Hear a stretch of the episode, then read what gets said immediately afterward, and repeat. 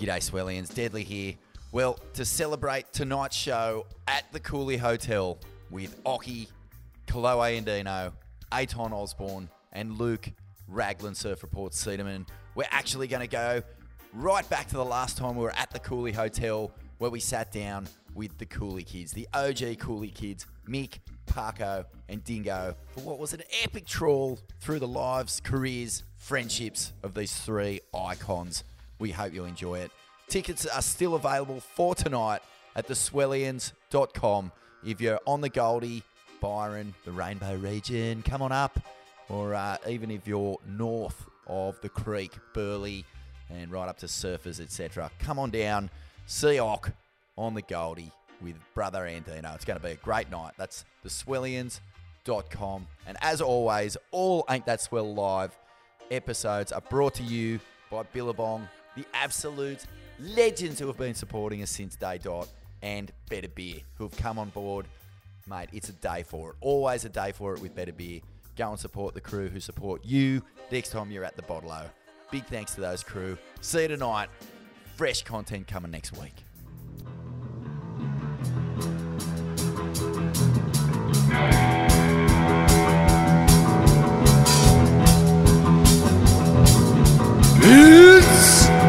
Time! Hailing from Bondi Beach, World Beater! A two-time Gold Cone Peace Award winner who's absorbed more cerebral punishment than Julian Assange, Paul the Chief Harragon, and Anthony Mundine combined a core lord cone degenerate of the highest order, fighting on the green representing old-fashioned values of a new age spiritual twist. It's!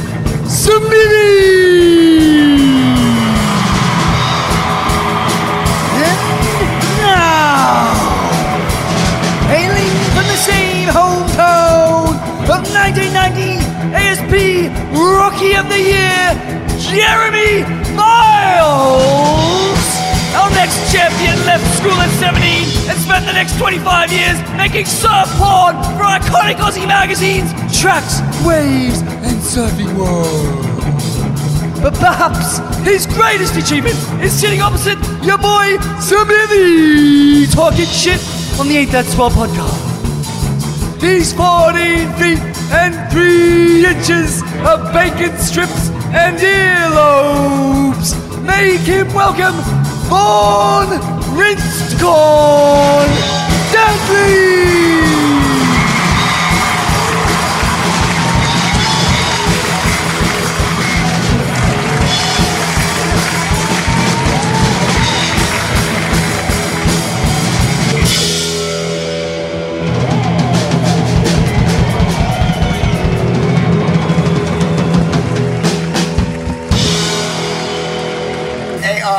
First of all, I'd like to say, and the ASP are gonna find me, 'cause I wanna be a part of this fucking dumb wannabe tennis tour. You know, I think they got their his testicles so far up their mouths that this is bullshit. You know.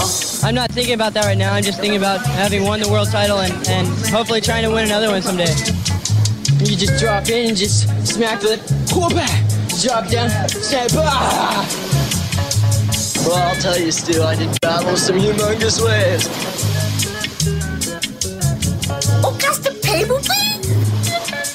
Surf looks good, Alvin. Not bad. Ain't that swell? With Jed and Vaughn. Oh, those guys are back! Get a haircut. Yes, shredheads, waxheads, kooks and barneys. Welcome to Ain't That Swell live from the Cooly Hotel. Are you kidding me? I'm your host, the two-time Gold Cone Piece Award-winning surf journalist, Scum Valley's finest himself, the punch drunk pikey, the sultan of psilocybin, the maestro of micro dosing. Smithy! Let's hear it together! And I'm joined here, as always, by my loyal co host and friend, frontman of the Goons of Doom, former editor of Surfing World magazine, Waves magazine, Tracks magazine, Vaughn corn, rinsed corn, deadly. Thank you, Cooly.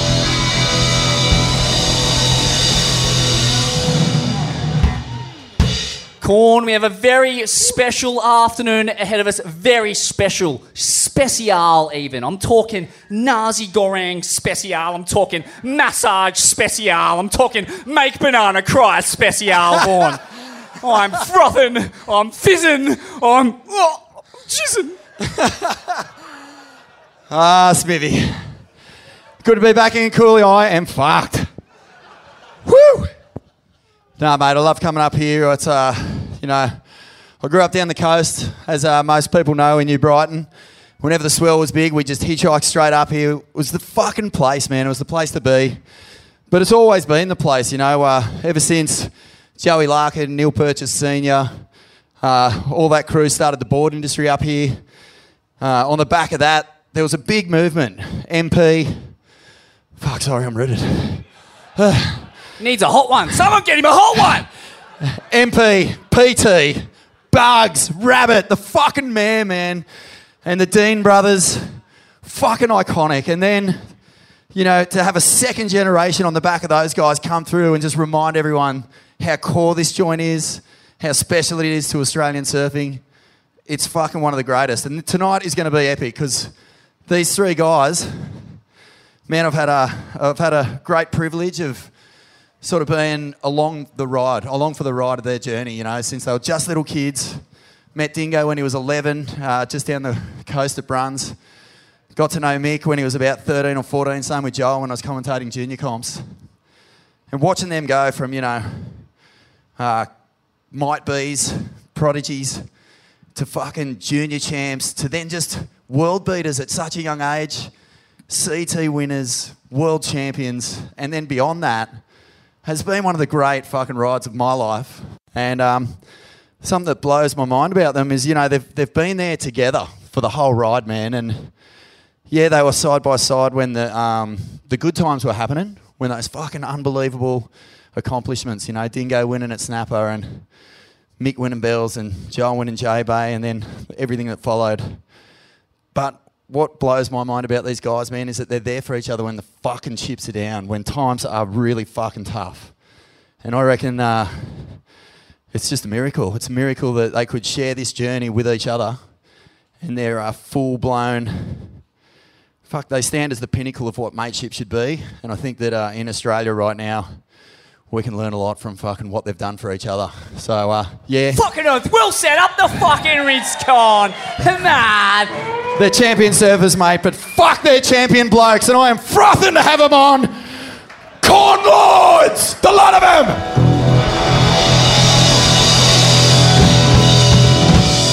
Sorry, man. I get emotional thinking about it because it's just fucking amazing. But uh, let's get our first guest on, eh? Um, normally, Smithy, we have a, a voiceover like the one we just ran out to. But for this guy, we wrote a song a couple of years ago. If, if, does anyone who listens to the podcast know the song? All right. So when he comes out, can you please sing along with the band whenever you hear his name? I'm pretty sure the next line is, He's that fucking good. So if you guys can scream along when he comes out, that would be sick. Let's hear it fucking loud. Shall we? We shall. He's that fucking good. Let's hear it, Swellians. He's big fatty. He's that fucking good.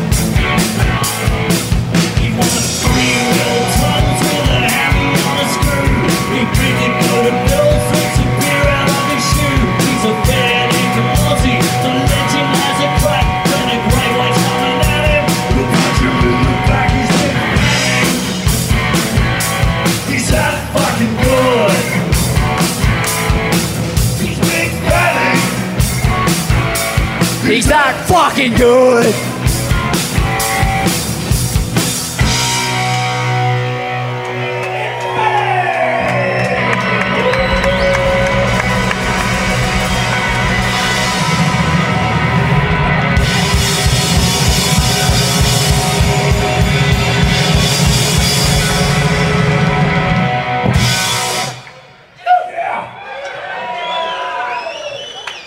Mick Fanning, ladies and gentlemen, three-time world champ in the fucking house.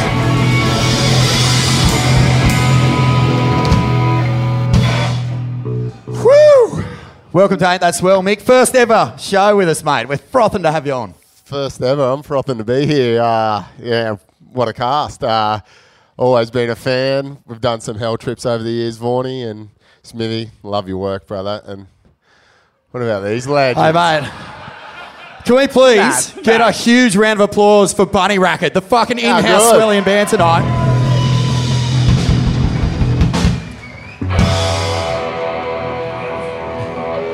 And we've got to give a shout out to our major support sponsor. They've been with us since the very first live show. Billabong, Gold Coast born and bred, represent, taking over the fucking planet with absolute corners.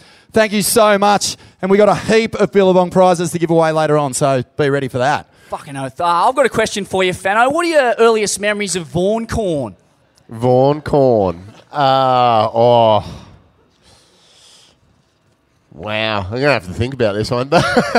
no, I think I think um, you know obviously knew because I grew up in Ballina originally and um, knew of Vorno then, and then obviously when I moved up here, we sort of ran into a fair bit. But it was probably I didn't really get to know him until I started doing um, the junior series, and Vorno was commentating every event, and um, he was smuggling us beers when we were only like 15. I was only 17, so it was okay. Yeah, yeah.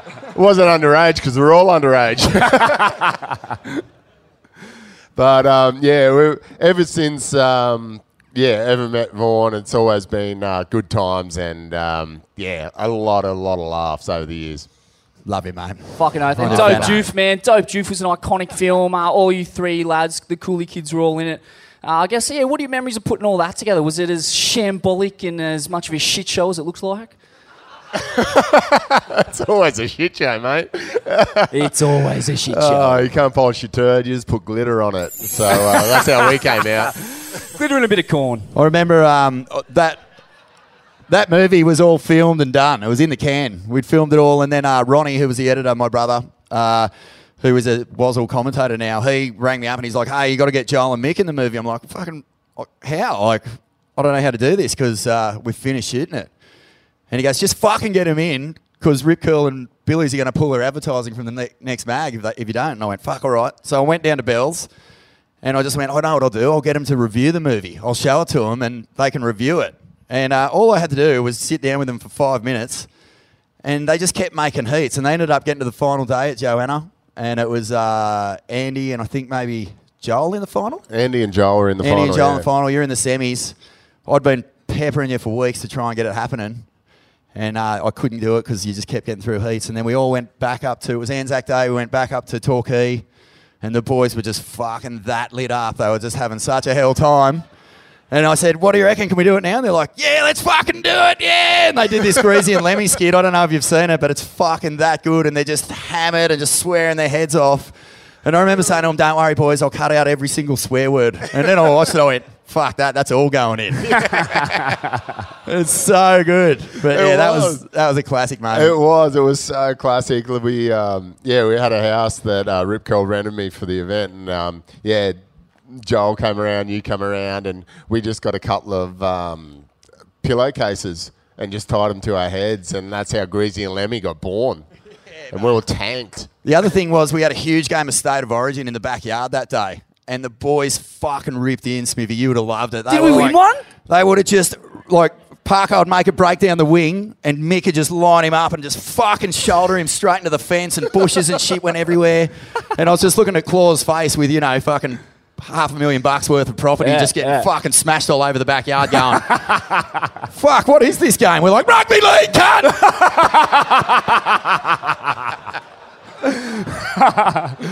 I don't know what you play down here, but it's rugby league. Fuck. Yeah, talk to us a bit about the junior series and the culture of surfing uh, that was going on around about those times. Because I mean, fuck, it just seems so core to me. You know, it was proper shenanigans. No one was taking themselves too seriously, and if you did, you might wake up with uh, someone dropping their ball sack on your face. You know, an old-fashioned tea bag. You know, like it, that shit could happen. Uh, eyebrows missing. Like it was, it was properly loose, wasn't it?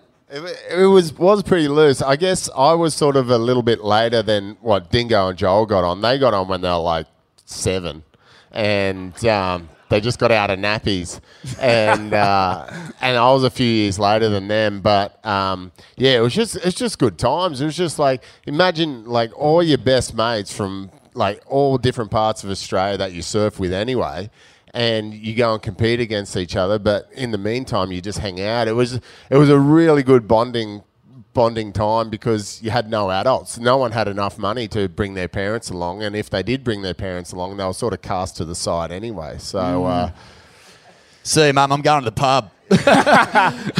Vorno's out front. He found someone that's 18. And uh, yeah, I mean, so the junior series shenanigans, like who were the kingpins? Who were running the junior series back then? Well, we were always sort of a little bit younger than like guys like Phil Macker, um, Darren O'Rafferty, um, who else? Trent Munro. Uh, they were sort of like the the idols, um, and they were the sort of guys that we always wanted to beat. Um, but yeah, they were running Hog, Hedgie. Wow. Um, yeah, there was there was it was like the who's who of uh, Australian surfing pretty much when we were growing up. It was all time. Fuck, and so you know where you're from when you're growing up on the Australian Junior Series when Nathan Hedges is running the show. Like it must have been such a intense training ground of like a intensity in performance and b fucking absolute degeneracy. Like basically the crowning glories of Australian surfing right there in one contest circuit. Fucking incredible. if you went to a gym, you got kicked out too. so it's no training. It was just surfing, surfing to have a hell time. And what were the lessons that you learned on the junior series? Like, uh, yeah, and, and fucking just how intense was it? I mean, I'm sure it was a good time once the heats were done, but I imagine uh, when that siren blew, it would have been full on. Um, look, I, I, I truly believe that it was something that uh, groomed us for, for the world tour, f- groomed us for the, the QS, and then yeah, onto the world tour at that stage because it was like you know the world we used to come to Australia to to compete against the best, and that's where it was. It was so intense. Like if you won a junior comp, it was it was like you won a world title, and um, it was pretty funny when we actually we sort of made a bet between Dingo, Joel, and myself that if you did win one, then you had to shout a keg, and so that would be the start of every party. It was it was all time. It was oh, don't remember much of it, but it, It- was it- fun. What did the publican make of a 13 year old walking in and going, Can I get a keg, mate? Just to fucking. I said I was Ed. Oh, mate, fuck, that's good. Uh, yeah, but it's incredible, man. Like, you look at your life and career, and you can kind of get lost in the, the silverware and, and success, you know. But uh, when I read between the lines, I look, I see a life that is just in, so incredibly difficult and challenging. Uh, you know, from beginning to end, one of five to a single mum. Grew up in Penrith till you were seven. Um, you know, you've, you've lost loved ones along the way. There's been incredible injuries, incredible comebacks, uh, incredible traumas. I mean, I guess my question is like, you know, where did you get the resilience from? Where did you get the determination from? Where did you get the will to survive from? Oh shit! If I start crying, lucky I haven't had any gin. Um,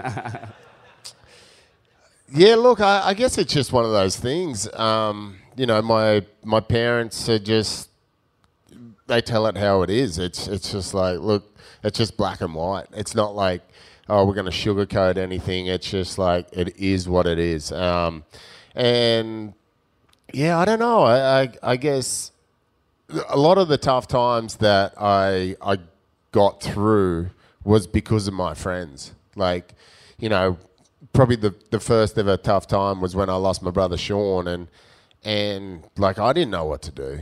And the next morning my house was just full of friends. And you know, they, they got me talking, they got me um, I guess just just moving a little bit. Like I didn't want to surf. I didn't leave m- my house for like a week or so, and and then all of a sudden there's like 30, 40 mates, and they're like, "You're going surfing today," and I was like, "Oh." Like it was, it was pretty big. So it, it yeah. Look, I think through through all of it is just is just friends and like it is there are uncomfortable situations, and there are um, there is shit that hits the fan, and it, it's hard. Yeah, like it's not like something that you, um, I guess, want to, you know, sugarcoat or anything. It's like there's times where I've been real dark and and places that I don't wish anyone to go, and uh, but it's just been my friends that have got me through. Fucking oath, man. Give it a round of applause for Fano, man. That's... The power of community, it's underrated, man. It's actually one of the, the, the things that we really don't give any value at all in our society, just the power of friendship and, uh, and community to pull you through the tough times and lift your spirits. I mean, one of the craziest things about your story, man, is that um, like fuck the toughest times in your life kind of came pretty late in your career you know 2015 was a really difficult year for you for a number of reasons um, sharks relationship breakdowns lost loved ones lost world titles i mean like what was it like after having survived so much in your life to once again find yourself on rock bottom again at, at, a, at a pretty late age you know and, and having to rebuild yourself Yeah, that was rock bottom. Um, it was that year was, um, for lack of better word, fucked. um, but um, yeah, look, it was just I don't know. I have this. I have this weird thing. Is like you get dealt shit, and um, you know, there's there's everyone gets dealt shit. You know, no one's life's perfect, no matter how Instagram looks or anything like that. You know, um, and but for me, I always feel like I'm there's someone worse off. There's always someone worse off. You know, like we we are pretty pretty lucky here in Australia. Where we're you know we've got you know right now, especially going through a pandemic, we're the only ones. We're having parties. We're at the pub. We're having beers. Fully. Uh, well said. um, and yeah, look, I guess I guess like one one moment, sort of like we like talking about. There's always someone worse off. I was I was in Rwanda one time, and I was just sort of like, oh, I was just so sick of traveling, and I was just like, all right, why why am I here? And and um, I was I was on this tour, and and I was driving up. Um, I was driving up to go see the Gorillas, which was meant to be like one of the most incredible things in the world. And I was like, "Oh, are we there yet? Are we there yet?" And then all of a sudden, the car stopped, and I looked over, and there's these kids that are just playing a game of soccer with they made a soccer ball out of um, shopping bags. They just rolled up all their shopping bags and just tied rope around it, and they were having the best time. And I was like, "Are you kidding?" So I got out of the car and just went and um, and you know had a had a quick game of soccer with these kids. But they were just having so much fun. They didn't need new Nike boots. They didn't need new anything. All they had was just kicking around on the side of the road, and and that was a big epiphany for me. Just like, mate, And, and the, the epiphany being always use plastic bags and just get stuck Recycle into- Yeah. Fuck recycling. Let's get back on the plastic train. You're helping out the soccer scene in Rwanda. Uh, no, sorry, mate. The epiphany. Sorry, the epiphany was. Yeah. I'm done. Way to kill a good yarn, Vaughan. That's why you're doing this instead of hosting the Wazzle, mate. No, I love it though. I love it. It's so true, man. I think. Uh, well said. Very true. Keeps the beach entertained on the beach commentary, eh? Junior series till you fucking die, cunt. Some epic news, Swellians. We are in business with Athletic Greens Australia. That's right, AG1, the all time, all purpose, epic supplement made from 75 super high quality vitamins, minerals, and whole food sourced ingredients.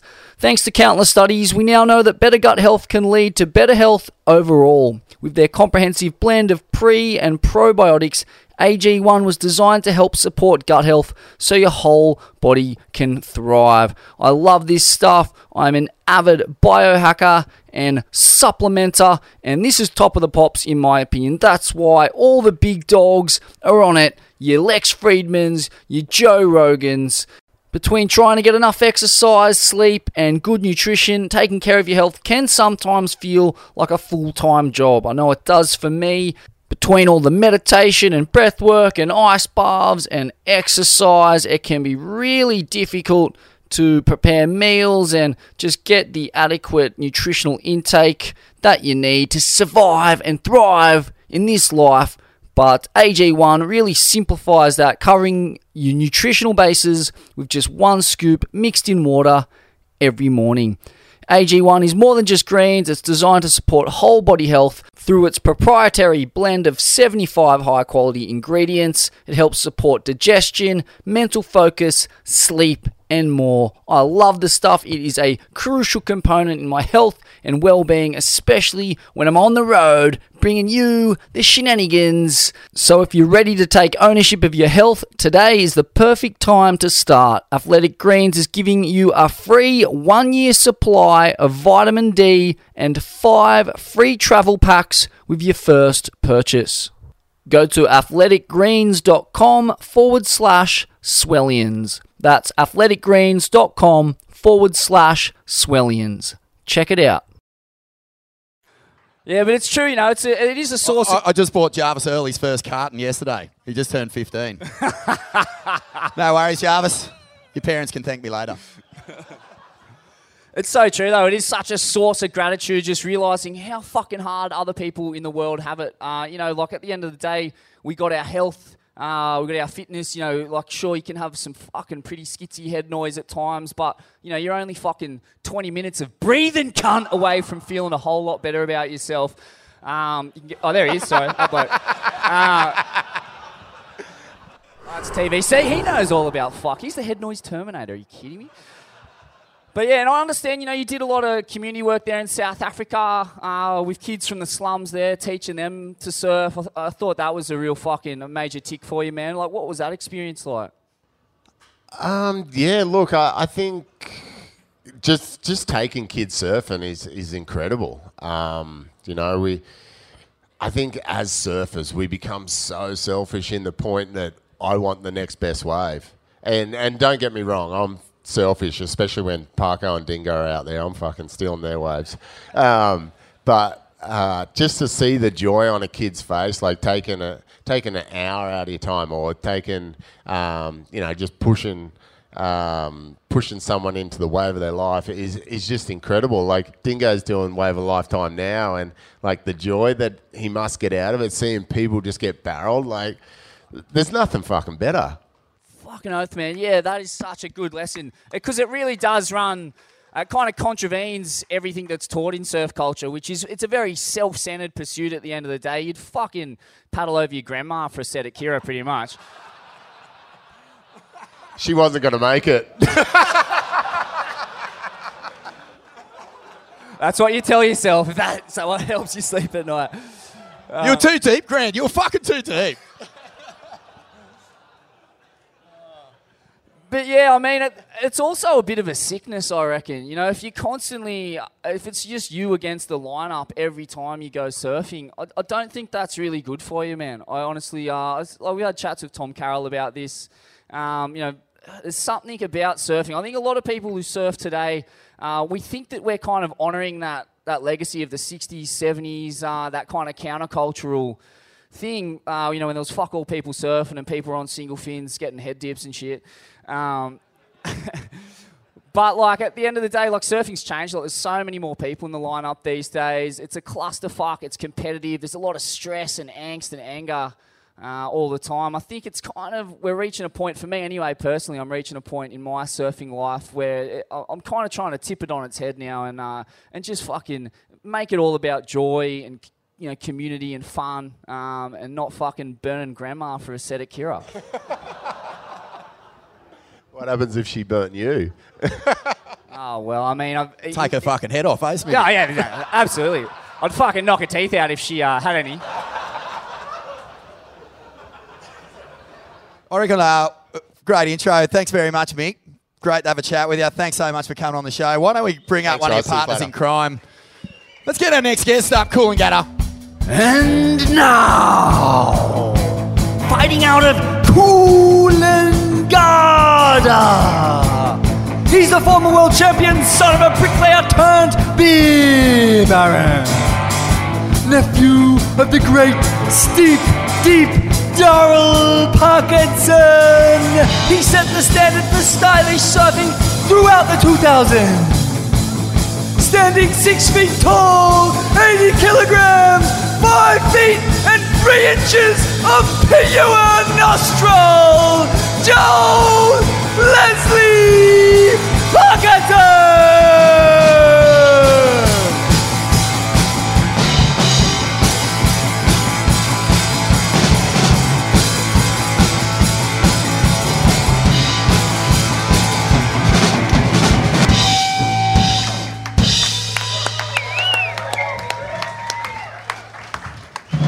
Welcome back, Parko. Swellian gig number six or nine for you? Uh, yeah, it must be at least five or six. I've lost count. Uh, they all kind of blur into one. Mate, last time we had you, it was a really good night downstairs. It was your birthday. You actually disappeared halfway through the show. That's right. I got to a point and I just couldn't get my words out anymore, and uh, went, "Oh, that'll do." So uh, tonight, tonight I'll be a lot better behaved. You know, You- I, I couldn't believe it when uh, Bowie from Billabong actually said, "We're going to do this on your birthday," and then I'd already organised like a nice long lunch on my birthday, and um, yeah, so I was pretty pear shaped by the time I got on stage. Well, mate, if it's any consolation, you were nowhere near as pear shaped as Elko when he came on. Nah, well, that's a bar that'll never be raised. I hope. Mate, um, just before we get stuck into things, like, is it true that you had a corn explosion the other day? I heard that. I heard that you pulled into one somewhere near here and your corn exploded. What? Have you how heard does about one- this, Smithy? How does one's corn explode? Explain. Maybe Parko can explain. The one thing I asked backstage, can we not talk about my my fucking bum that got split, please? And the first thing you ask me is my bum getting split. Was I part of that combo? What happened? Because uh, I've had it. Well, I wouldn't say I've had a similar experience. How many times you had it? I think. No, I think uh, it definitely gave me a newfound respect for Tom Carroll, because Tom Carroll's story was horrific with the board breaking off inside it. Yeah, uh, for, for those of you who don't know, Tom Carroll fell off a wave in Japan once. Sort of came off the top, and the, the tail of his board went into like a tombstone, and his bum hole just got split on the nose. And um, yeah, he uh, basically had to fly home. He had a ruptured sphincter. Oh, isn't it? it's true though that the board snapped and it was wedged still, right? You're Yeah. kidding me. It yeah, was- no, it was a heavy injury. and um, What? Imagine going to the ding fixer to get that job done, mate. Mate, I know this is going to be hard, but can you put the back, the front half of this on the back half of this? I, I heard though that um, on the way home Ju- from Japan, they gave him this little donut to sit on, and he got up midway through the flight to take a piss, and when he got back, he realised that Al Hunt had eaten the donut. True story. True story, yeah. Um, yeah, fuck, I don't know. I think we're meant to be asking him questions. Um, yeah, mate, what's been going on anyway? Just talk us to this last run as well, because it's been fucking coning off its dial for weeks up here. Been getting a couple? Yeah, it's been good. Uh, we've, I guess, been lucky enough to have a great run of surf. Um, uh, it's been everyone, I'm sure, has probably been barreled at some point over the last few weeks if you're a surfer. And uh, pre- pre- uh, mate, I don't know. You, you guys are running this show. That was a stupid question, really. oh, I got a question for you, mate. I'm a fucking stupid guy. You just uh, you just took part in the rival series, surfing against your old mates. Um, I'm always curious, like when, when you come off tour and you you you basically the purpose of your training and your surfing really changes. Like, what's your relationship with surfing like at the moment? Are you loving it more than you've ever loved it? Is it something that you struggle to get fucking psyched on? Is it like where are you at? Because everyone has a different path, especially when you spend as long on, on tour as you guys have. You know, on that tour journey, you're not always psyched on it. Where are you at with it now? Yeah, um, no, definitely it goes through. Like sometimes, some days I'm absolutely obsessed with it. Uh, some days I'm not. Definitely, I and it all is really swell dependent. You know, if there's waves, I'm still a surf. I still want to surf. I still, but if the waves are shit, uh, being a competitive surfer for so long, I guess you you really used to try and connect your dots on your bad days and you know make sure you were trying to be the best you could. But I don't really. It's a weird thing to say, but I don't really care for being improving my surfing. I just want to enjoy my surfing. That's kind of where I'm at. So, if I'm having a fun surf, that's a good surf. You know, that's where I'm at. Fucking, that's music to my ears, mate. Because I haven't improved for about 15 years. I don't reckon. I'm going so far fucking down the hill. It's unbelievable. uh, uh, what about you, Mick? You're, you you've, you, the level of your surfing is fucking as good as it's ever been. Like, what's your motivation when you're paddling out? I saw you're on 20s at long last. Does that mean the beard and the long hair's coming? Oh mate, if I The top knot? when are we going to see Fanning with a top knot behind the rock? Oh, imagine that. You'll see it. I won't. I'll go blind, you know, with the with the forehead hair I've got here. Um, no, I'm I'm I'm frothing. I'm probably a little bit different from Joel. I'm um, I'm loving experimenting with new boards, but just trying to, um, yeah. I guess I was injured for a couple of years with my knee, and and so I'm frothing right out on surfing right now, and just trying new stuff, and just trying to push uh, myself again to, um, yeah, get to a level that I'm psyched on and, and come in, but still surfing for the joy of it. Like come in and and uh, yeah, be like, yeah, fuck, I was I was sort of ripping today, but I don't tell anyone that, What? Sorry, Show Spiggy. it on Instagram. mate. Got to keep you motivated, fat boy. Zing. Oh, boy. Here we go. this is where it all goes downhill, right here. How many beers have you had? Are you keeping an eye on this? This is my second. Um, out of the th- out of the three of you, out of the, the three of you guys, like, because you fucking will get stuck into your careers, but who do you reckon had the most surf off? Do you reckon either you could say that one of you had more than the other at any time in your career? Dingo, Dingo, just dingo sure. all day. All dingo. You heard the man. Let's get him out. Let's get the fucking let's let's get this three degrees reunion on Here we go. Our next guest is a rail guru of purple chakra reaching magnitude, a vortex shaman who has consistently reached a state of total enlightenment, dragging his cornhole through orbs of mortal consequence, from ours to shippies, from Chopes to backdoor, and through the maw of the mighty pipeline. But nothing unrolls this canine's lipstick more than cooking his dearest friends, Joel Leslie Parkinson and Michael Eugene Fanning, behind the rock at Snapper. A former world number one, he was the first Cooly kid to win his hometown CT. And today, he shares his knowledge with the every surfer keen to catch the wave of a lifetime. Please make him welcome the glue that holds the Cooly kids together, Dean Dingo Morrison!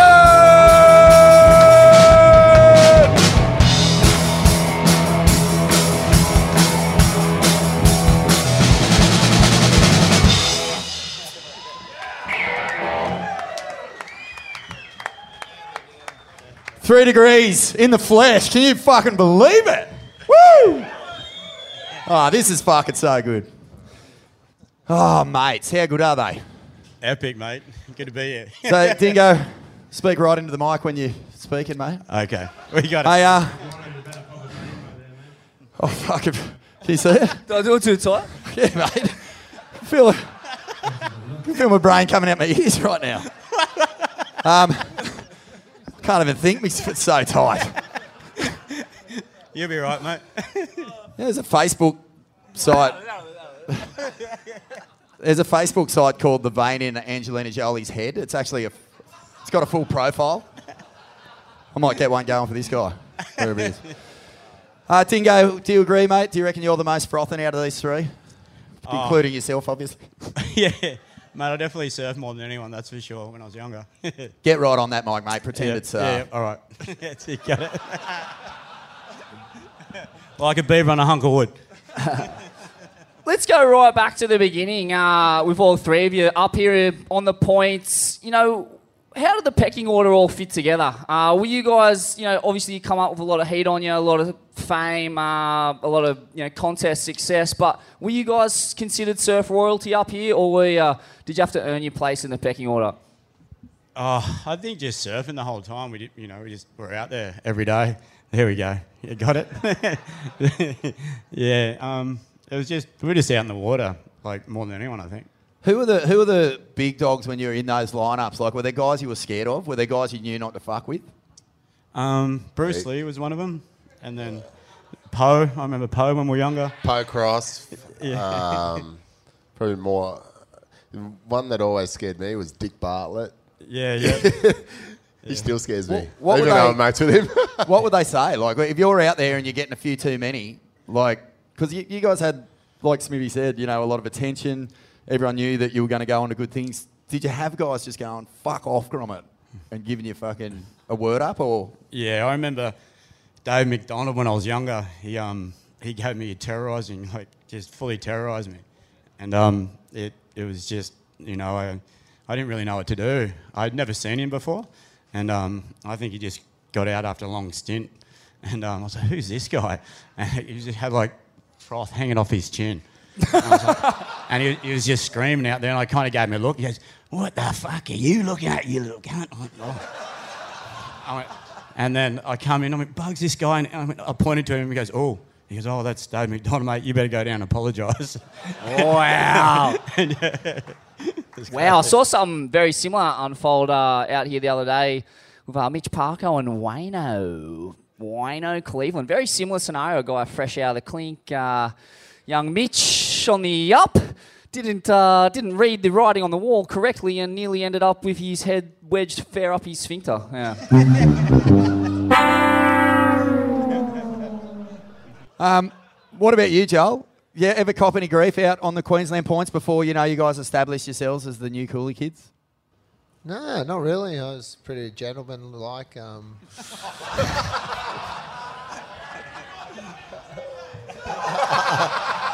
Fuck. That's fucking years ago, Tuesday.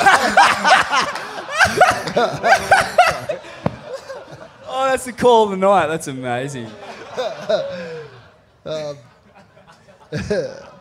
no, I, uh, Well, on the. Fo- Mate, I knew there would be a few swellians in the room ready to tee off tonight. When we get to ask us the Well question, you guys are in for it. I feel like put your hand up if someone's dropped it on you before. Mate, um, what about on the flip side though? When, when it started to happen, and and uh, you know, like you guys started, like who, were- no, who were the guys that you looked up to on these points? Who were the surfers that you went, fuck, that's how I want to surf? I I think Jay Phillips for mine was probably because at that point we were probably you know our 13, 14 year olds. Jay was like that 17, 18 prime for me. Um, he was probably the the poster boy and probably the most rounded surfer. So that was for me, Jay Phillips. Yeah, I think I think Jay was probably the most talented, um, just natural talent. Um, you know, just so unorthodox and just yeah, you know, you just have to go back to the the, the photos that he had.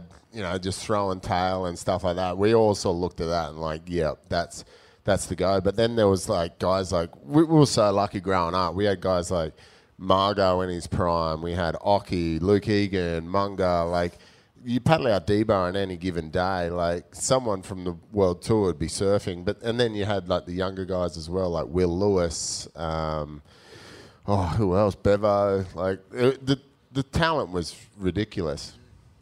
Were there any sessions when you guys were growing up where you know one of you just put on an absolute clinic, where like it just seemed that you know one of you had gone to another level? Any sessions, any waves, even where you're like, "Fuck!" Like he's just stepped it up a notch here. And, and this is more relating to just the three of you guys, like where, you know, where maybe you two or the three of you are out D bar or Kirra, and you just went, "Holy fuck!" Did you just see what Dingo was doing or Parko?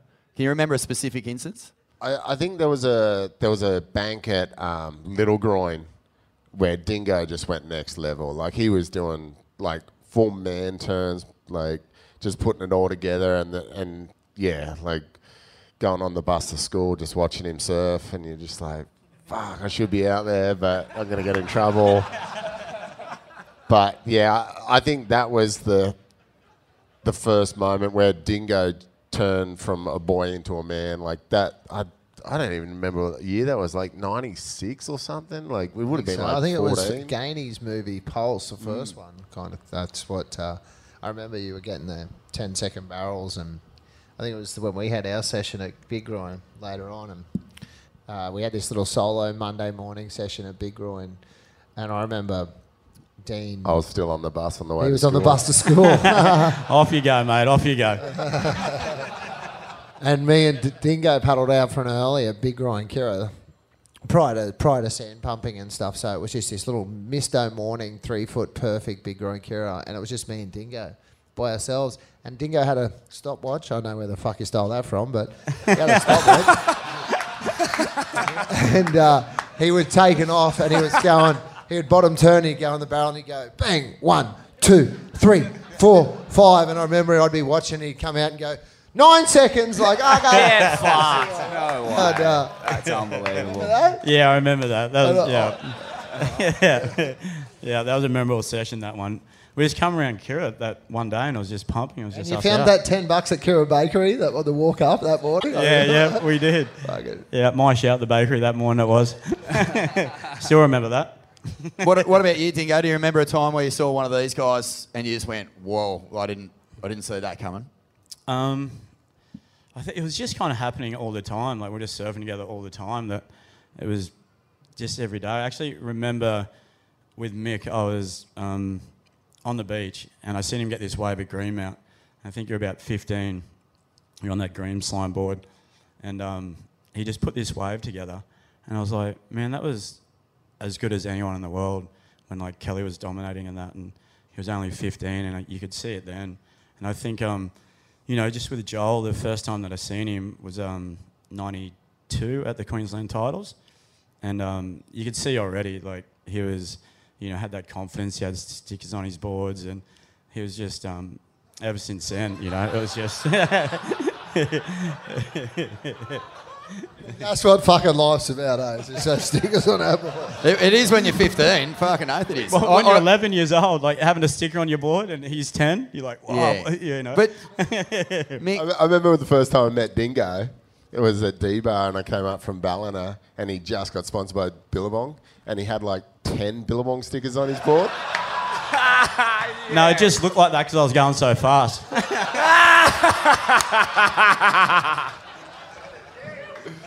Oh, amazing. yeah, well, success uh, came for all you guys really young. I mean, Parko, you won J Bay uh, as an 18 year old wild card. Um, you know, what effect did that have on, on you and me, Dingo? Me. Um, yeah, I guess I think um, I don't know. I, I was there at J Bay with him, and I had to fly up to Durban, and um, you know, yeah, it was. I mean, there was some jealousy there for sure. Like, fuck, how do you do that? You know, but um, it was just it just all started. That, that was just one of the stepping stones that all of a sudden, you know, Joel like no one really kind of knew about all of us yet, and that kind of just put put Joel on the map. I mean, we had been, but there was talk of guys like Bobby Martinez and Fred Patacchia and things like that, going, oh, you know, these kids are the best. And then Joel just went and won like a CT when he was 18. So everyone started to notice us after that.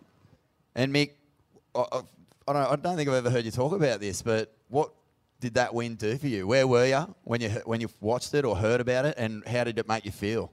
Um, yeah, I had just landed in Durban and um, went over for the QS, and someone's like, Parko just won J Bay. I was like, get fucked. Like, I was like, nah, someone's pulling me leg. And it was like, you can't get on the internet at that stage and like check the results. It was like, you know, it's snail mail. And, um, and then, yeah, sure enough, um, he came up a couple of days. I was like, "Are you kidding me?" And he showed me the trophy. I went over to his room and that. And I was just like, "This is hectic." Like, mate, we're we're just still trying to get out of the first round on the QS, and he's winning CT events. We're just like, wow. And did it? Did it? Fuck, I know. Yeah, radical. On a primal human level, did it fucking put a rocket up you? Like, were you were you the same as Dingo? Were you like, fuck? What? Oh, were you, did, it- did you have that reaction where you're like, I'm stoked for him, but Oh, oh want that, that started when I was 14. These guys used to flog me in every event. I'd be stoked if I got a second because I beat one of them. And I always was like, fuck these guys. Um, but yeah, it was. Um, yeah, a little bit of that was just like the first instinct was like, fuck off, I should have been in that event, I would have smashed him. Um, but then it was just like, nah, this is next level. This is like, you, you can't believe that it actually happened. It was like, I remember going around and like, he's always got a big grin on his head, but this one went like way up to here. It was, it was wild. Joel, uh, you've, you've spoken about that day on this potty a few times, but I'm curious to know, man, when you got home and you had to like settle back into qualifying and, and normal life, like, how, where was your head at? Like, were you tripping? Were you like, fuck, I've just want a CT. I come fucking no one's giving me free pies at the bakery and shit. Yeah, I mean, um, I guess because like uh, growing up with a young, I guess up and coming little team that we had, a rat pack that we had, I guess whatever I thought Mick could do, and this is probably later in life for me, that I find you if you know. I could win the CT, then probably Mick went on one and Bells later on. But once Mick won a world title, and I guess I thought, you know, we kind of our bloods run red together, and I could win a world title too. It was kind of like almost like what I can do, you can do, kind of of, of a thing. So um, it probably really helped in in our careers to have that feel about it. Shortly after you win J-Bay, Mick wins Bells as a wild card. Uh, I mean, Mick, can you talk us through that event? Uh, what you remember of all that? Um, yeah, well, I, it was sort of like Joel. Joel won J Bay the year before, and then did you qualify that same year, or nah, bit bit later? I know, Joel qualified the year before, and Joel was already on tour, and um, and I remember I got really close. Like I was a heat away from qualifying, and, and Dingo was really close that year as well, and. Um, and I was just like, oh, look, I, I wasn't ready. I've got to go and put more work together. And and before the whole season started, I I I just tore my back out and just like I could barely walk. Um, but so I just focused on that. I didn't even really think about bells. It was just like I'm in the event. Um, I just got a second at, at Snapper when it was a QS, and then went on to Margie's, the worst wave in the world, and um, won that event. And then I just I, I sort of flew to Bells hungover. Actually, I was with Hog and we had beers on the way over, um, and so I didn't really think about Bells. It was just like oh, it just just happened. Before I knew it, I was in the final with my all-time hero or like idol that I grew up with, with Wilsey, and it was just like, shit. And I said good luck to him, and he he didn't even look at me. And I was just went, oh god, it's real now. Wow. Yeah, it was just it was just a big shock. Can I ask? Can I ask you a question? Do you remember your run? Do you remember every person you surfed against in that event? Um, I remember most. Yeah. Okay, round one. Round one, I had Rob Machado. I can't tell you who the third person was. Um, round three, I had Luke Egan. We actually tied. Um, round four, I had Peterson Rosa. He was always my um, he was my my guy who always smashed me. In even when I got on tour, he'd smash me. Um, quarters, I had I can't remember round four. Quarters, I had Taylor Knox. I remember paddling out with Taylor Knox, and it was absolutely pumping bells. And it was we were paddling out together, and it's like, how good is this? It's pumping bells. There's no way you can have a bad heat today. Like we said that to each other, and we both just sucked. I think we had like a, the highest wave in the heat was a five five. It was so shit. um, and then I had Paul Canning in the semis, and then Wilsey. Uh, There you go. I haven't got You Alzheimer's yet. No, I still got it. Uh, when you win this, when when Mick wins that event, how are you feeling, Parko? I was just like, yes, he's going to make the tour. Yeah. Because I've at the start, I was probably um, I was like, shit, that's going to be a good party. but then I was I was just so stoked because I was like, well, you know, um, he will, you know, he- he'll be a world stopper, and I thought for sure we'll we'll end up on tour together. And Dingo, did you have the same same feeling again, like fucking jealousy but froth as well? I did, mate. I did. I was like, fuck, how, you know, they're, they're both doing it. And then it, it took me a couple of years to be able to, to do it. But, you know, it was, that, it was just that drive, that fire had been lit where I just wanted to improve as much as I could to get up to where them guys were. Was there ever, like in these days of your careers, where you're all sort of starting to get these giant milestones happening? Was there a underlying tension in the friendship ever, or was it just a moment and then let it go?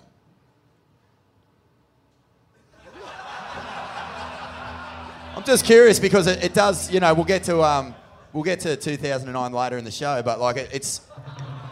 It's a, it's a, it's a thing where you're best mates. You're there Nah, together, but you compete. Not at the start at all, really, eh? No, it was it would it would last like say if one of us won an event.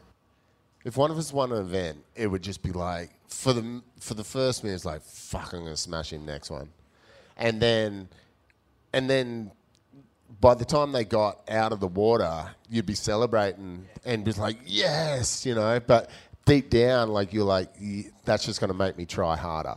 Like that that's sort of what it was. It wasn't like animosity of like um, yeah, you're not going to talk to him or anything like that, except if you beat Parko in a heat on the way to winning. Uh, let's get ready to rumble!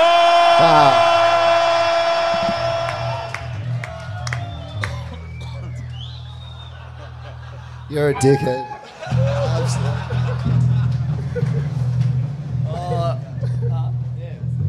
And then fast forward to 2003, Ding, and uh, you're the Quiksilver Pro champion, mate. Um, you know, the first of the, the Cooly kids to win a CT at home. How did that feel? And, and talk us through that event. Yeah, um, I was just, it was just, I just was able to let go of that event. You know, I um, always battled with my mind, like just overthinking stuff. And that event, um, you know, I was just able to um, just surf my best. So, you know, I was stoked with that. Do you remember any time in that comp where you could feel yourself hitting that space of like, you know, of, of calm and just letting yourself be in the moment? Do you remember a heat or a particular sort of moment where you were up against it and you just flicked it all off and just surfed? Yeah, um, I think throughout that whole event, I was able to, you know, find that space. Um, against Kelly, you know, usually my mind would be doing backflips and how good he is, and you know, oh, you know, he's my hero, blah blah blah. But um, I remember just sitting there and just, you know, kind of seeing that for what it was, but just kind of being in the moment and and um, just being able to surf, and that was cool. And just fucking giving it to the goat. yeah, yeah. On you, mate. Uh, when, when you won that event, uh, I think I was commentating. I can't remember. It was a couple of big nights in the lead up to the final and stuff. But um, I remember uh, seeing you back. You know, like it was uh, after you'd been chaired up the beach and you come through the back and there's just no one around and we just saw each other and we fucking hugged it out. It was like the best moment of fucking my life up till then, let alone yours. But um, yeah, like what did you guys like? What, like I was looking at the photos of that day, and and Joel and Mick, mate, your guys' faces are like you've won the comp. You you both are fucking losing it. It- Was it like, you know, to see the the, the trilogy complete? You've all had a CT win. Do you remember that day and uh, running down the beach to cheer him out? Yeah, I, I think I was the most happy because it's the first event, and I just all I wanted to do was see the ratings where it said Dean Morrison world number one.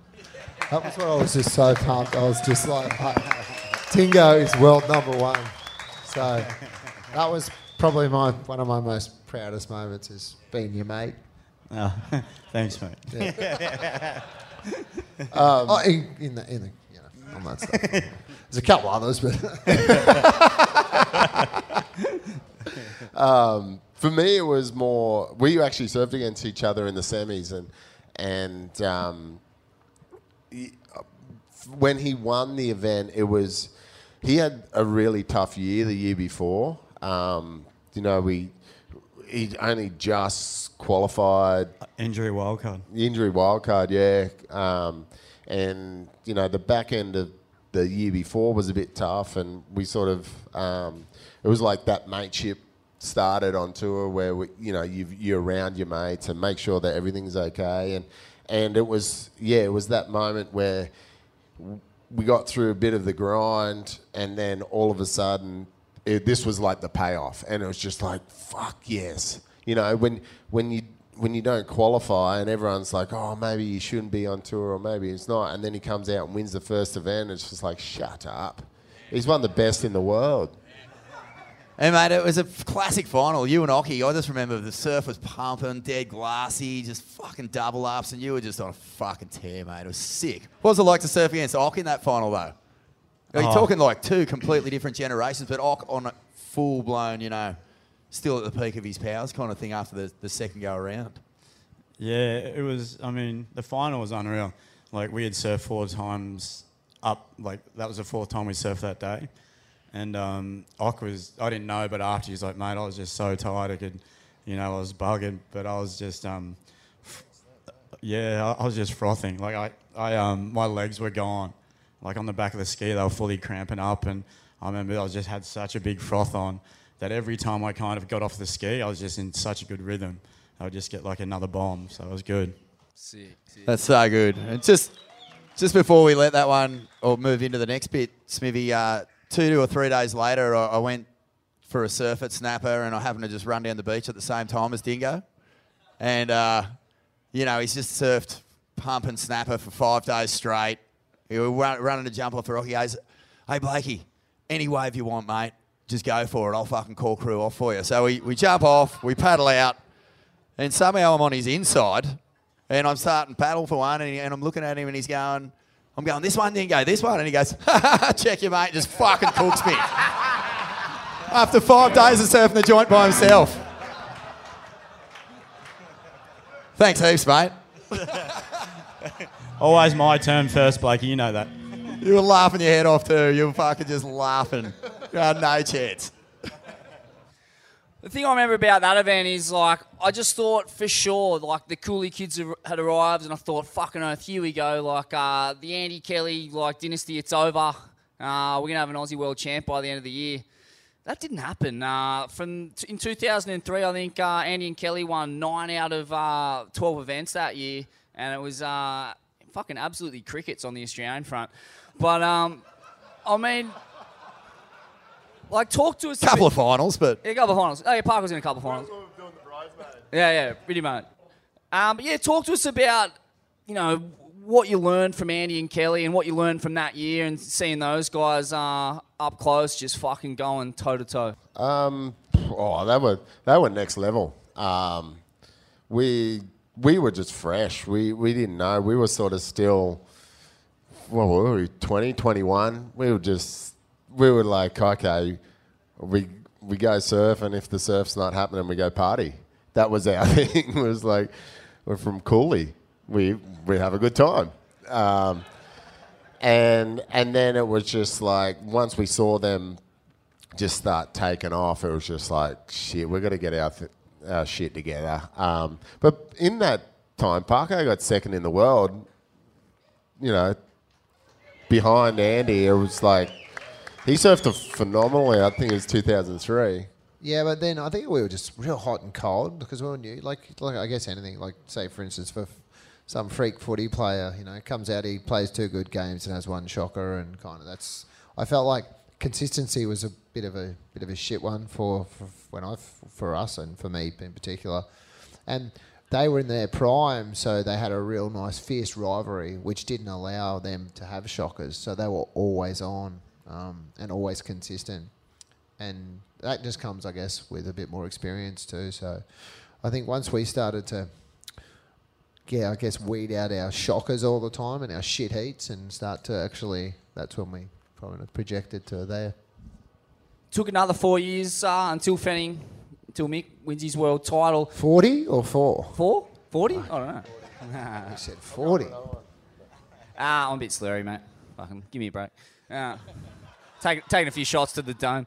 Uh, but uh, yeah, I mean, seeing again, just like just seeing Andy and uh, Kelly up close like that. Like, was there any moments in competitors' areas or behind the scenes where you were like, "Fuck, this is what it takes to get to the top"? Like, Um, oh, I remember one year, the year that Andy and Kelly were like as fierce as it got. Um, I was staying with Andy at the Red Bull house, and um, I remember we are driving, we are driving to Sunset, and it was like he was like, "Oh, I've lost it. I'm fucking lost the world title. I can't believe I'm getting up early to go and surf Sunset." And, and I was just like, "You fucking kidding?" Like Kelly's shit at Sunset. You go mad there, and then and then go and smash him a pipe, and it, it just it, something just clicked. He just went absolutely loony. He um, he he paddled out that day and just did the most incredible things, but there was something in his mindset that just totally switched. He went from this kid of having fun, all his mates were over, to being like real selective who came over, um, and just was just so game on. And then the week of the showdown at Pipe, like he would just go to his room every every night at six and. I don't know if he was stretching or what uh, what was going on, and, but he would just come down for dinner, just so focused, like it was like Kelly was his meal, and he just ate him every night, and then go back up. It was it was it was crazy the mindset that he had. That's, that's amazing. Just seeing Kelly's head staring back out of the sirloin steak that you're eating. Oh, fuck! I'll get get into me, get into me. My all-time favourites. My all-time favourite story about that year is when Kelly loses and Andy happens to be paddling out, you know, in the next heat, and they pass each other in the channel, and um, you know, Andy's paddling out, and Kelly's paddling in, and Andy knows he's going to fucking either win the comp or come second or whatever, and he just goes, "Oh, Who brah, won? you left the door so open, brah." Just fully, just fucking like he was the first guy to fucking trash talk Kelly like on a level like no one else, and it fucking worked. Should have seen when Kelly walked in the Red Bull house the one time. Oh my god! Like- That's what it sounded like when he ran out.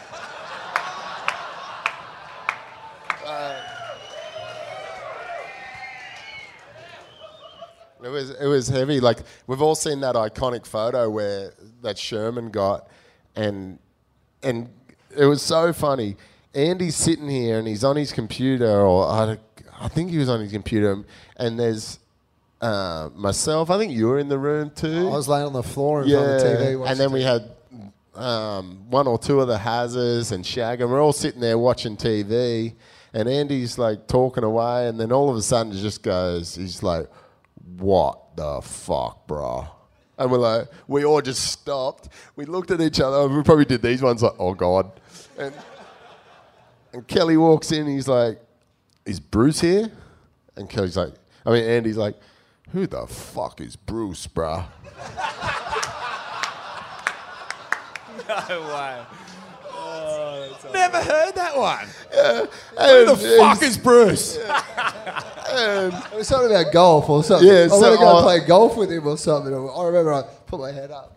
Yeah, and we're all like sitting there, and we're, we're all dead quiet. We're like, shh, shh, shh, shh, shh, shh. and then and then Kelly's like, oh, I've, I've come to pick up Bruce for golf, and he's like, no fucking Bruce here, bro. What was he doing after Kelly left? Did it Oh. spin him out or what? It was amazing. He just got up and you just steaming around. What the fuck was that? Was that mind games? Was this and was that? And we're all just sitting there just losing it, just like, yeah, yeah, yeah, yeah, yeah. Oh, that is amazing. Oh, it was one of the best moments ever. Like to have that photo and like live that story, being in that room. We were, we all. Andy just started running around like the kitchen and that. And we all ran to my room and just started losing it laughing. Wow, that's such a classic insight. Um, I mean, before you get to, you know, before any of the Cooly kids crack the world title silverware, obviously you fucking tore your hammy off the bone, like one of the most radical injuries uh, you can suffer, really, as a, you know, aspiring fucking world champ. But, um, I mean, just to to Joel and Dean, like the rehab process, how did Mick change through that period? Did he change through that period? Yeah, um, we were talking a bit on the phone. You know, I was checking in on him, see what he was doing when we were overseas, and I think we had a big Europe leg, and I would call up and see what was going on. But um, you could just kind of see the focus. I think there was an injury wild card um, that he had. You you used to have to stand up in front of everyone, in front of the whole CT, and then they would um, determine whether you got it or not. And um, Mick went up there, and he said, "Oh, you know." said his uh, speech, but I just remember him saying, you know, it's game on, and um, he comes straight out of the straight out and won the first event, and um, yeah, you just kind of see he'd moved to that next level where it was just all about winning heats, and you know, um, the, the biggest one was though when we were coming back from Mundaka, and um, I think I beat him at Trestles, and Joel just beat him at Mundaka, and um, we were, we were getting we were blind, and um, I think my I, the partner I was, I was seeing at the time was driving, and uh, he was just in the back and he had his head on, and um, he just goes, "Fuck you and Parko, you fucking, you, you're not beating me anymore, and I'm fucking win the world title next year." And I went, "Fucking whatever, mate." and then um, and then he and then he come out in Brazil and and he won Brazil. It was at the end of the year, but you could just see that roll was on. And then it t- went to Trestles. I think there was about nine events in between that he didn't make um, did not make the semis. Uh, like he made yeah, so it was semi-finals, or he won it, or he got a second.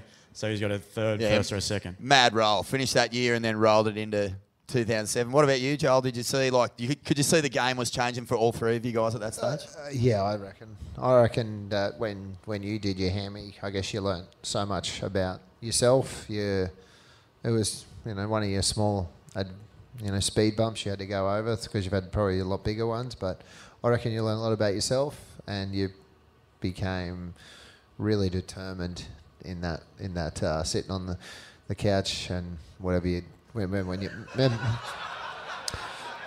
Remember when you shit yourself and I come over? I, I came over to see him after his surgery and he had to get up and I was just like, oh, mate, do you want a hand? And he's like, I got this. And he had one of those, like, you know, after surgery toilet things and he just shit. and I was like, fuck, mate, this is what it's got to, eh? Like, Smells worse than an aged care facility in it's here. what it looked like. It, looked was like. an aged care And, facility. uh, And, your partner at the time too wasn't there, and I was there, and I was like, I'm not cleaning that fucking shit. But so- I'll help you up. I'll help you up, but you're not, I'm not cleaning it. See, I always thought that there was nothing that you three wouldn't do for each other, so I've learned something tonight. I'm not cleaning his shit. Oh, it was so heavy. I, I had this because because the scar goes like you know a quarter down down my leg. I couldn't. Whenever I went to the toilet, I couldn't wipe because it was just too sore. And so I asked Joel to Uh-oh. help me get to the shower. I just had it all just dripping down my leg. We always get insights on this show, Smithy, that I don't see coming, oh, but Oh, that's an insight right into Fano's corn. Incredible. Actually, now I've split my corn. You come and do mine. Yours is dirty, mate. yeah. Oh, but yeah, the second you busted your corn the other day was Mick's number on the first thing on your Like, mind. Mick, I need help. He was, he was in the car park waiting for me to come in. He's like, "Oh, I'm a bit stiff," and oh. I'm like, "You'll be right, mate."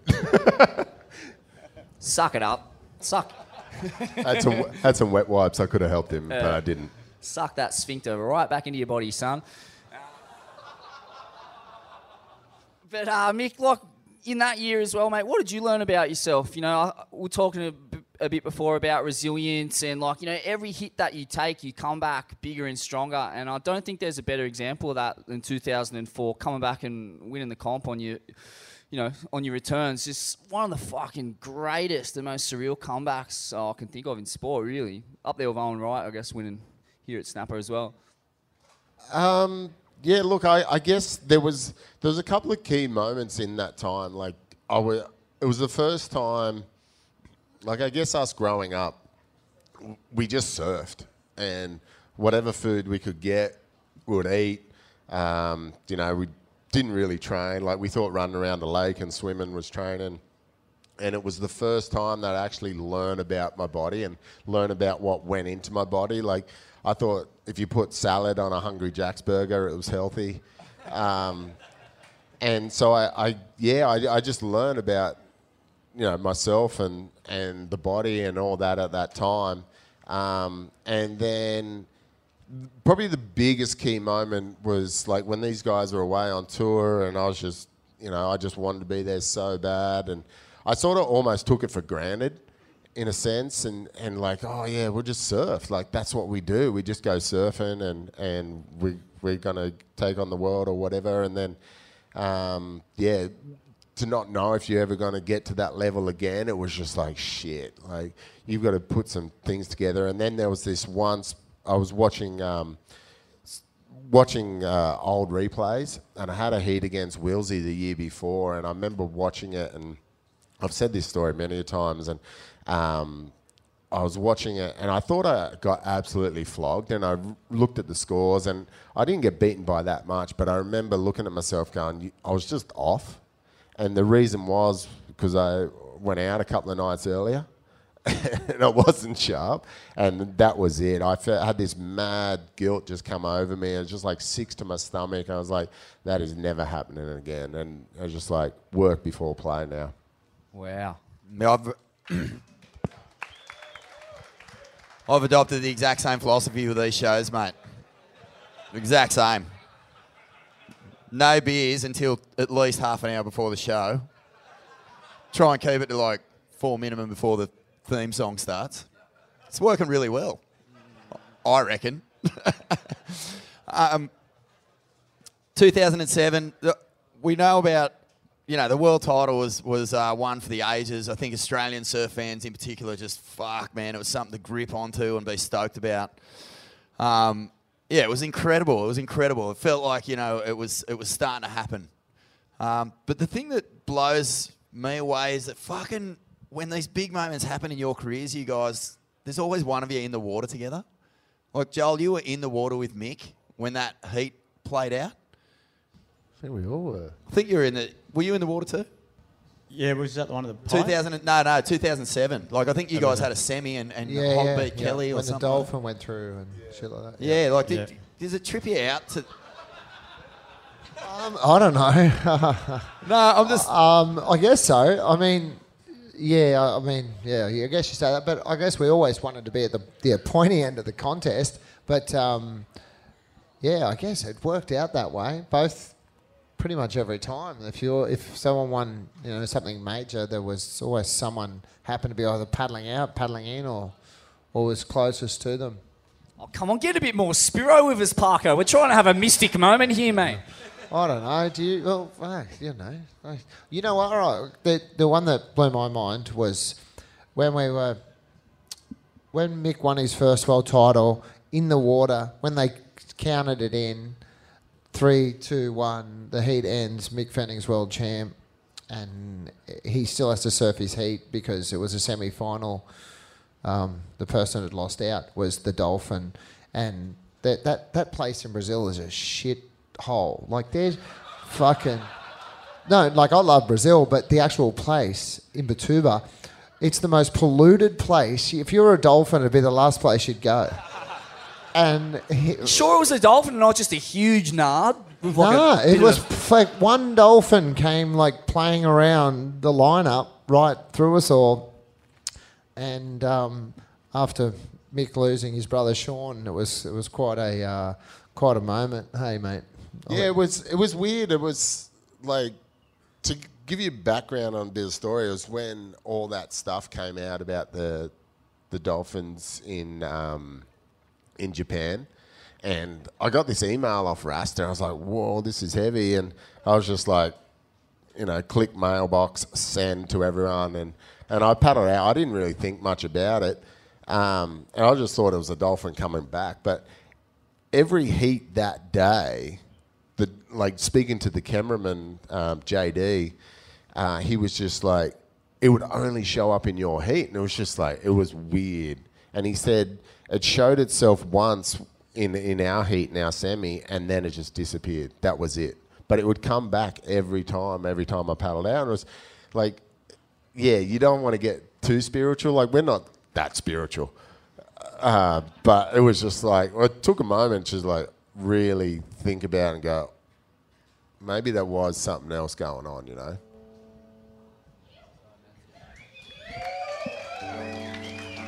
God. Maybe it was when you guys burnt the hotel down, right? And you had these black surfboards because their bo- board, their surfboards got burnt when they lent. You have this craziest story. So we're in Brazil, these two are staying together, and I'm in the room across, and we have a blackout. So they give fucking 40 surfers, Aussie surfers on the beers, 400 candles. Put these in your room. First Oh, thing the dingo does is put it candles. under the TV, and the TV catches fire. that, that well, dingo goes out for a barbecue somewhere else, and the whole whole hotel.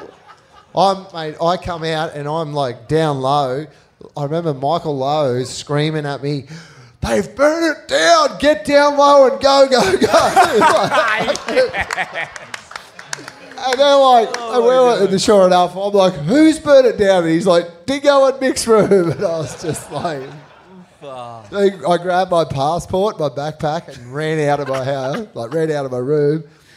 The next day, we have the contest, and these two turn up with their boards completely like covered in soot. like it was. No, they look black. Like blackboards are cool now, but fuck, these guys did it with soot way before. And uh, I've never, I'll never forget that. Just and you guys are across the road or next door having a barbecue with other people. So Oh, that's unbelievable. Do you want to hear the real story? oh, no. we still, we still don't know the real story. so Dingo and I were in a room together, and there wasn't just a hundred candles. Like this whole island was blacked out. This whole hotel had like fifteen hundred candles in it, and you know, we Dingo and I were in our room. We are going through the through the boards and everything, and and he's like, "Oh, I got a bit of a ding. Um, should I go and um, should should we go next door and, and get it fixed?" I was like, "Yeah, no worries. Let's let's go. I'm, mm, I got to get outside." And then he's like, "Should we blow out the candle?" And I was like, "No, we'll be five minutes. Like we'll be back in no time." Next thing, we're driving around the whole island, finding lunch. We're going barbecues. And we're cruising, and we drive past the hotel, and, and no word of a lie, there's fire trucks everywhere. And Dingo's like, which idiot left their candle on? And then next thing, Parko flies past with his backpack on, going, go, go, go, low, low, low, go, go, go.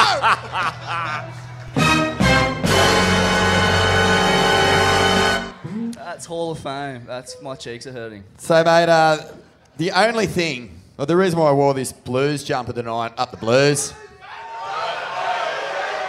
Up the blues, fuck ya! is because uh, the only thing that can tear Coolangatta apart like a State of Origin match is a 2009 World Title race. Um, but it's true. Uh, we've, you guys have spoken about it a lot, but again, I think the moment that fucking blows my mind again is that you, all three of you are in the water when it goes down. All three of you are in that tiny little fucking circle of space when fucking, you know, the impossible situation happens where, especially I think for Dingo, you know, you're in the middle. You, you, you've got both emotions running hot. You got the guy who's been your best mate since you're a tiny little kid losing the world title, and you got your guy who's best mate since you're a tiny little kid winning the world title. How was that moment for you? Because, fuck, mate, I just don't even know how you must have been feeling. Yeah, um, it was. You know, I, I had a hit with Mick, and you know, it was just. I knew he was going for a world title, but I was going to do my best in that heat anyway. Um, well, it was going against Joel. It was Parko. so I mean, you know, and Mick would, you know, he'd want me to do my best as well. Like, um, so it was, you know, it was it was heartbreaking because, um, you know, I think Joel, you were against uh, the kid from Kauai. Ga- Gavin Gillette. Gavin yeah. Gillette. I smoked a, an apple cone of him in uh, uh, just, up, just up here on the roof of commune. Actually, uh, Chris Cote packed it. Steve Sherman was asleep on a kiddies pool in the corner. It was fucking the crowning glory of my career, to be honest. Yeah. Yeah. As he was like thumb screwing it in, I'm like, "Fuck, you're that kind of knocked Parko out in 2009. Are you kidding me?" yeah. So, so, yeah, that was. But the first person when Mick hit the beach was to carry him up the beach was Joel. So it was, um, you know, to see that like. Did you did you get to see Joel in the lineup? Yeah, we did. I could see. Yeah, we seen him, and um, they hugged. We all hugged, and um, you know, you could see, like, you know, he, he was he was just lost the world title. He, but you know, um, to be on the beach for when Mick come in and carry him up the beach just shows how much character he has and what type of person he is. You know.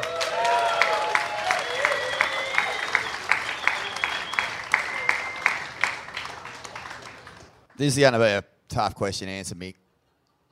Was what was any part of you torn in that moment? A little bit. Um, What in a percentage? What zero point one percent? Um, no, it, it, it like I remember paddling out, and Dingo sort of paddled across earlier, and I, I, I wasn't um, concentrating on the scores, but uh, as I was paddling out, I saw Joel fall off a wave, and they said that Joel still needed to wave, and I was just like, oh, uh, look, I don't want to be anywhere near in the lineup. I don't want to, you know, wig him out or, or anything. I just want him to just go and do what he wants to do. So I, I sat by the skis for a while, and um, when it did happen, like I didn't celebrate or anything. I just paddled over to him and just gave him a hug because I knew how much had gone into that year. Like when Joel had done his ankle, you know, he rang me and I was like, "How do you?" Like I was like, "Mate, just take an event off and and then come back and." You know, I'll, I hope you take out people because I wasn't even, even even in the race at that point, and I was just like, I'll help you take people out and and we'll get there, we'll get there, you know, and and then all of a sudden it just flipped where I'd won a couple of events and, and then I was in a in a race against your your best mate, and I think I think a lot of people sort of like wanted the, the tear and wanted to see things, um, you know, just deteriorate. But like a couple of days before, we were sitting there throwing the footy with each other, chatting, and just you know wished each other luck, and just went, all right. Now we just gave each other time and and, res- and the respect that we do. Um, and it was it was it was tough in a, in a way. Like, um, but yeah, once I gave him the hug, it was sweet. I was on. no. Joking. I, I'm I reckon, joking. like, uh, fuck, man. You can see it in some guys. Like Tom Carroll says when he lost that world title. I, I know he had a couple, but he said when he lost that world title in '88, he was never the same. You know, he he he, just went fuck it. I'm just going to focus on pipeline from now on. I've, I've got no world ch- world title chasing left. When you when you can bounce back from a loss like that, Parko, and fucking win a world title, man, it just it shows so much grit. Like, how did you recover? Like, what what methods did you use to heal and get back after being that close and knowing that it was sort of, you know, not taken from you, but really like the ankle injury really fucking buckled your year. Um, yeah. Like, did I you mean- just come back and just go? I like, still, I still kind of count 2009 as my world title anyway. So Trophies even though he's got house. a trophy, he's fucking mine. Uh, You weren't like but, Parko uh, won three or five before the injury. It was pretty fucking. yeah, I was amazing on a roll. I wasn't. Yeah, I was. But anyway, that's that's water under the bridge. Um, But, but mate, the question the question No, is, but, um, like, like, when did you question- feel I'm like, you could bounce? Do you know what? Do you know what? Like my grit through it all. Like I, I had had two kids by that stage, and I really feel that, like uh, I was, like mm, uh, my wife and I had I'd really been starting to be really comfortable with, well, you know, for from eight till five or whatever. It's you know s- for, when I wanted when I had my hat pro surfer hat on, and then I could have my other hat on, and I could be. I really started to felt like I juggled my life. Started really well, and I started to be able to do that. That's probably why the grit came through, and I, you know, I just felt like. Uh, even in 2010, I did the other injury or whatever. But when I when I got to actually the point of winning my world title, it was you know you could throw a million things at me, but nothing was going to stick. It felt like so due to all the, the I guess adversities and being a being a father and growing up on tour with my kids.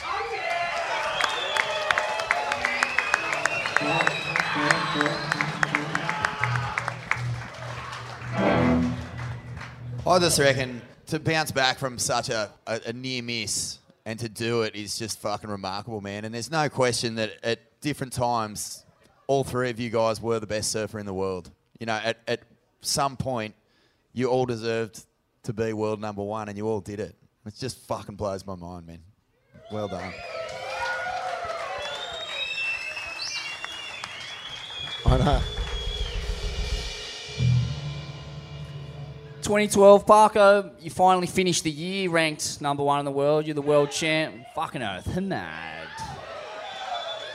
And the Australian surfing public breathed a collective sigh of relief. It was, you know, the world title that had to happen. Uh, and, and uh, you know, Kersey. and it's it's Mick, it's Mick who wades, you know, waist deep in the water to, to pick you up. Fucking rips the stitches out of his feet. Um, it's such a it's such an emotional, powerful moment to witness. I mean, Mick, what was that experience like for you? Fuck, I've never been so nervous in my life. Um, seriously, I was sitting in the yard at the Billabong house, and I didn't want to go anywhere near him that day. Um, it was just like I'm just going to sit over there and sit in the sit in the corner, and and I was just like, yeah, I was so so nervous. And then when it actually happened, it was just like like this like to see one of your childhood friends go and achieve a dream. Um, it was like I, I started crying. I, I was in the yard by myself, like crying, and no one was around me. I was hiding behind this palm tree, and I was just like, yeah, I was just like, yes, this is the best thing ever. Um, and I, I, I've spoken about it before, but that was seriously one of my greatest moments on tour was being there and just witnessing you win the world title. It was it was fucked Thank up. you, brother. Thank you.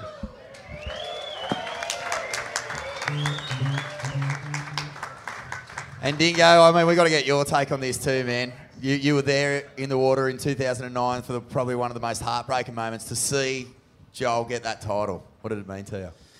Mate, um, it was probably one of the best day of sporting events I'd ever witnessed. I was actually down at um, Rainbow Surf Club just with his dad, and uh, we, I just watched the whole day unfold, and it was um, it was just amazing to witness it, and to you know, it's, from where we had come from and and what he had done, and just knowing that he wanted to achieve that, it was uh, yeah, it was just so special. Thanks. And I mean, if there was a Call Lords World title, you'd have won it fucking seven times, Dingo. you are a maniac. I mean, uh, you know, come retirement, you went on an absolute hot streak. Uh, XXL nominations, Code Red swells, uh, The Right. You packed a fucking trillion slabs, a trillion cones. I'm pretty safe in saying that you're the most barreled man in human planetary history.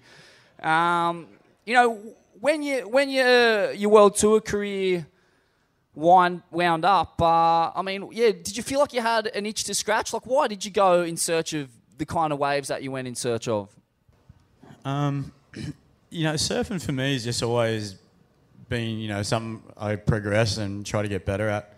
and um, I feel like the you know the biggest things that I had to get over was actually surfing waves of consequence.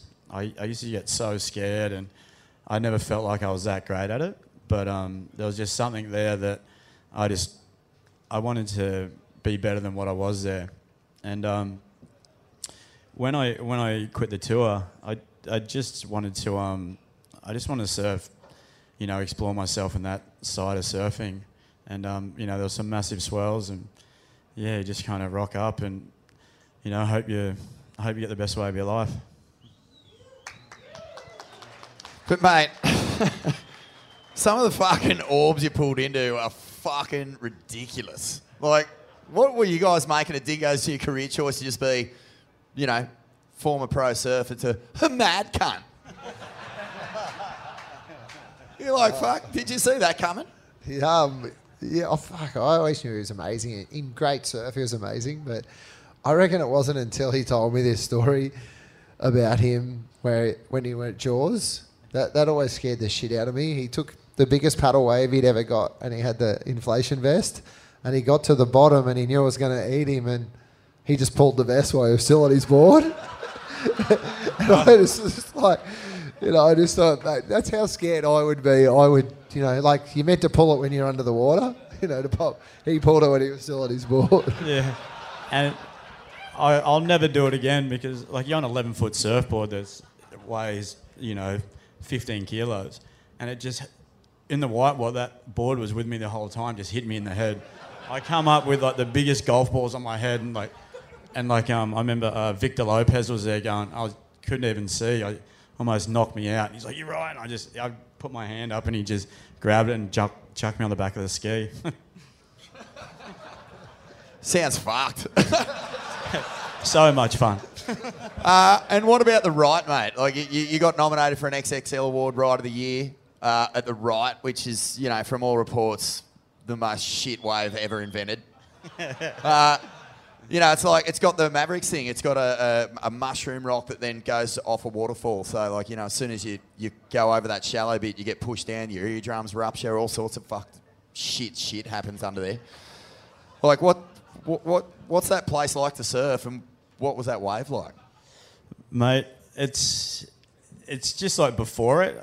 I remember I'd, I'd be checking the maps and it would um it was just it was huge. You know, they everyone kind of you check the buoys the night before and it's like oh you know the locals going I've never seen it so big and blah blah blah. But then um you know you, you get out there in the morning and it's just uh, you you just want to enjoy it and you know you know what the consequences are. You know you could get really hurt, but um you just kind of get in the moment where you where you want to get a you know want to get the best way of your life. That's what I'm always about. What's the vis like in it? Do you see what's going on, or is your adrenaline just so peaking out you don't even know what you're looking at or where you are? Um, that wave was probably one of the most memorable waves. I, I remember being on it, and it was just sucking up so much, and I just had to point my board straight because I it was just the draw on it was like it was like Kirra but 20 foot, and um, I was going straight. I remember seeing the lip like come over me as I was going straight, and I was just and I just tried to hang on as much as I could, and then I kind of engulfed me, and I, like and I and it just and, I, and then I seen daylight. I was like, ah, and it was just it was you know was, that was probably one of the most memorable waves I've ever had.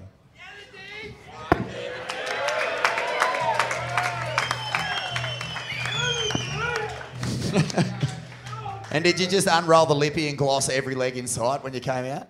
What's, what's that? What's you say? I've just heard that dingoes have little pink dicks that get all glossy. Oh yeah, yeah, mate. Yeah, she, she was roaring that day. And what about uh, in the in the paddle version of big wave surfing? Any really standout paddle sessions, big wave paddle sessions you can uh, talk about?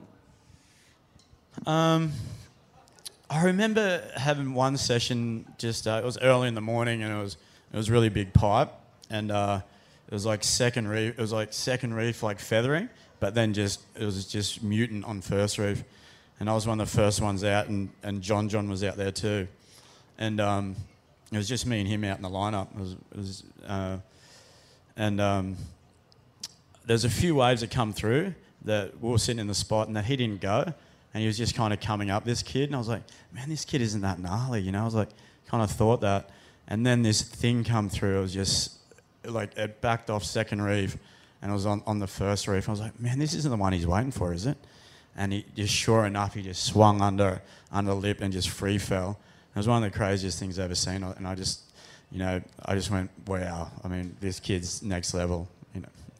Wow. Wow, that is a wild story. Got a good image of that. I mean, uh, like, Dingo, we know you had like a, a difficult upbringing, uh, and I guess what I want to know from the boys is, you know, take away like, take away the head noise, just go on raw talent. Um, you know, h- how good was Dingo? How, how many world titles could he have won? You know, we're not all born equal in this world. It, it's it's a fallacy. growing up, Dingo was unbeatable. He was he was so mature for his age. Um, yeah, like he was untouchable. Like talking about like you know at that stage, you're talking about all these American kids and that. I think Joel and I were sitting there going, "No, we've got our spearhead here. We're gonna." You know, he's going to win, and, and we'll just be playing second and third fiddle most of the time. But he was, Dingo was just natural talent. Even just surfing with him today, you, you see him read a wave. It's there's something uncanny about it that no one else has. He's he's extremely extremely talented. Thanks, man. By far, the most barreled person that I've ever met. By far. There is no one has had more tubes on the planet than I've met than this man. So that's, uh, that's it. Righto, boys. Uh, let's get a round of applause for our panel. We're getting close to the end. So, before we throw it open to the room, there's just one question I want to ask you guys, uh, having surfed against each other for a lot of years. We're going to throw it open to the Swellians in a minute. But if there was one heat that you wish you could surf again against either of these guys, who, what heat would it be, Dingo? Oh, which, um, mate, I, don't know. We had a good we had a good heat um, up at uh, up at a secret spot up north a few months ago, and it was just it was just good. You know, it was just us, but it was just um, it was good just being together. And you know, every time we get to surf together, I enjoy that. There's not one moment that stands out. But um, you know, I, I was kind of stoked because you know Joel's always in rhythm. He was having a shocker, and me and Mick were laughing at him as he was paddling out, and we were just kind of rubbing it in. It was and the waves were pumping. Mate, uh, is it is it true all three of you guys are in the Red Bull Cape Fear if it pops off at Shippies? yeah. Fuck yes. Pull those rashes back on, boys. Fingers crossed it don't happen. Parko, is there a heat that you could wish you, you wish you could serve again against either Mick or Um, Dingo? Like, do you mean like just because like you want to relive the heat or you want to change the result? Either the or, mate. Like I, I saw a, heat out here at uh, Kirra once that Oh, you guys both surfed. I that was you- pretty special, You won it. You know, it was like fucking cooking Kirra. They'd moved it from snapper. It was just you both. You guys got tens or nines for both your waves, and uh, Um, I think. But then there's the Tahiti final, Pro- which I probably you love. Tahiti final for me. Actually, maybe even the one in Backio after I drank a bottle of wine and beat you. That was pretty good. but no, I'd probably go with the Tahiti final. The Tahiti final for sure. Um, you blew it. I blew it. Fucking blew it. I absolutely blew it. I'd think about that one. I sold the car salesman. I sold him.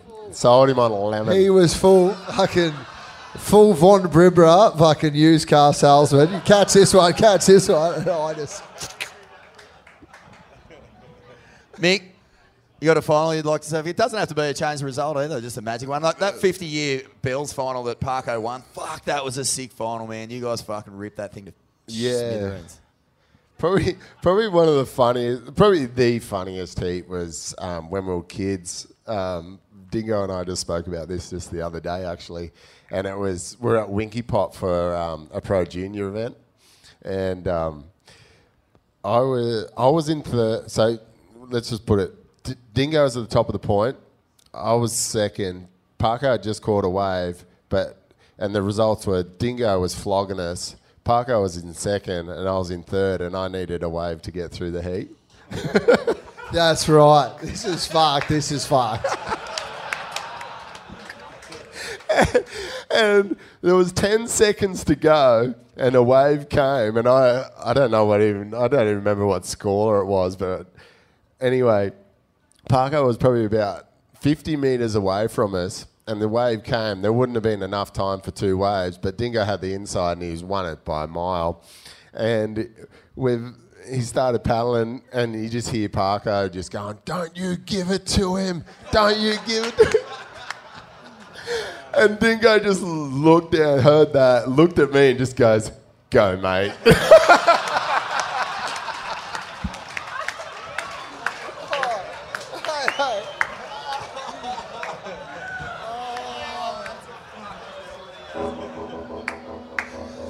Oh, that's a good one to finish on. Fucking round of applause for the boys.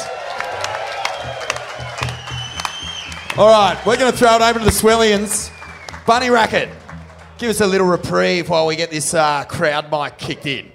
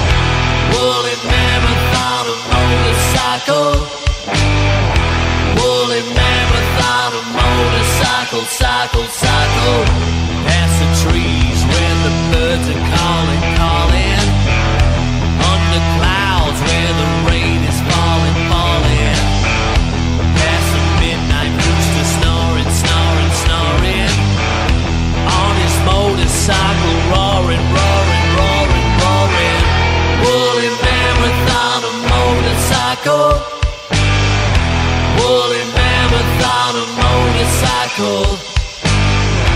Woolly marathon, a motorcycle. Woolly marathon, a motorcycle, cycle, cycle.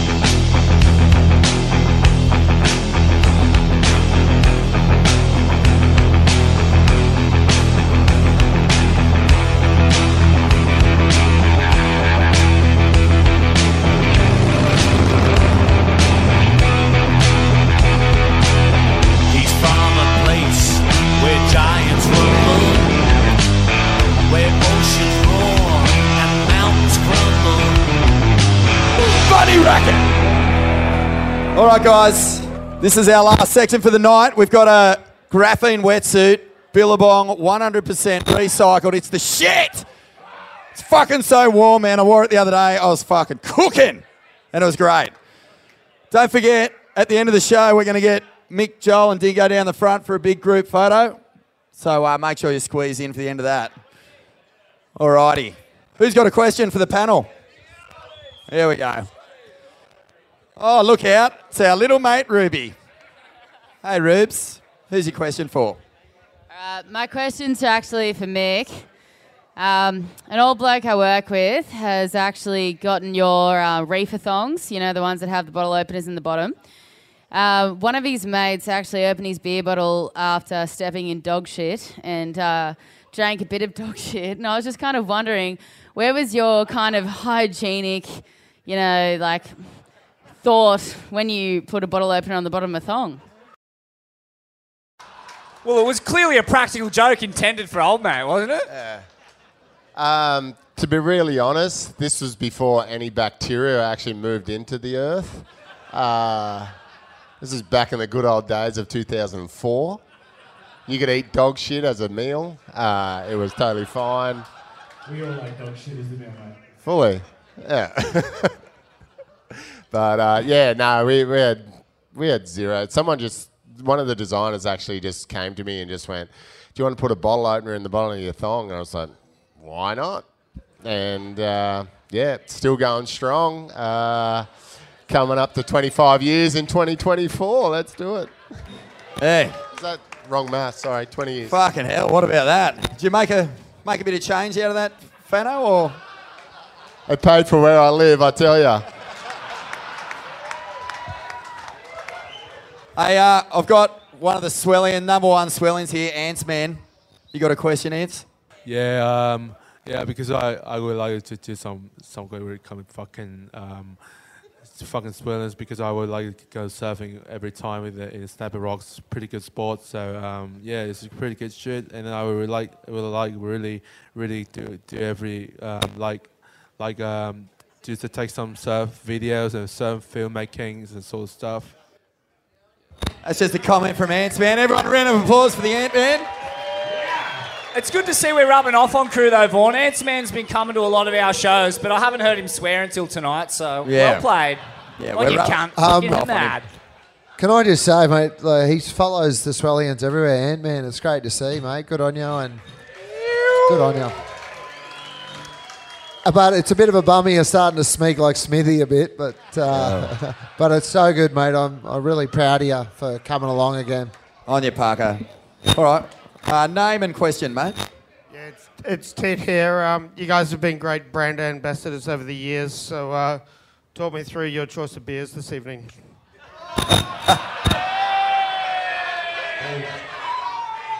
This one? Well, they don't sell Bolter here, so I... simple choice. I, I'm, I actually got on the Coopers once with Dingo, and it was the worst headache of my life. So that's it. Right, I've got a question from Davey down here. Here you go, Davey? You having fun? Yeah, pretty good, eh? How, how good is tonight, eh? Everyone's just losing it tonight, aren't they?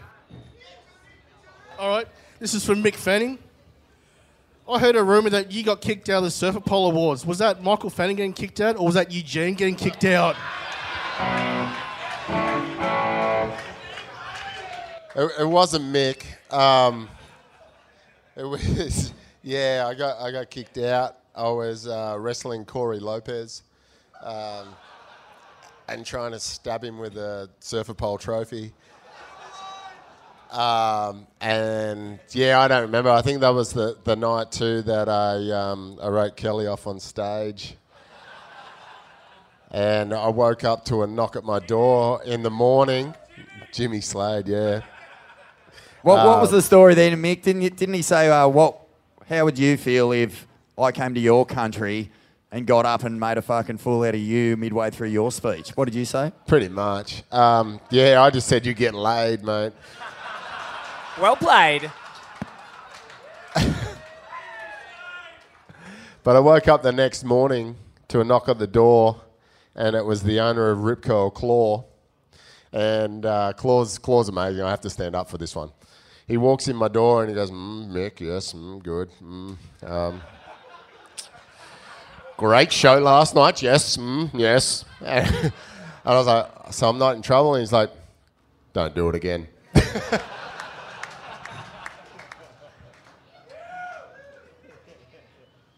Name's Danny. This one's going to Dingo. I remember back, like, everyone's revving everyone up, funny questions, but this is serious. I remember it was round four, search at Chile. You had Slater. We're the biggest goat fans, but you always inspired us. You had a bit of a goat style, and you were always used to ride like no tail pad. The Volcom stickers on the nose looked epic, but then you got that like nine or nine five or whatever, highest heat total of the event. Andy went on to win, but how did it feel to paddle in that wave and smoke the goat? Mate. Yeah. yeah. Um, yeah. Smoke the goat. uh, mate. Yeah, I remember that heat against Kelly. Um, I think I got a 9 5, and then I was sitting on my board just waiting for a set, and um, I had priority. And I looked around, he was pretty much sitting on my board with me. I was like, I was like, what the fuck? And I just, I didn't even, I just went, what the fuck are you doing? I just paddled off a bit. And then I, the next wave, I got a 10 on him. So I was pretty, I was stoked with that.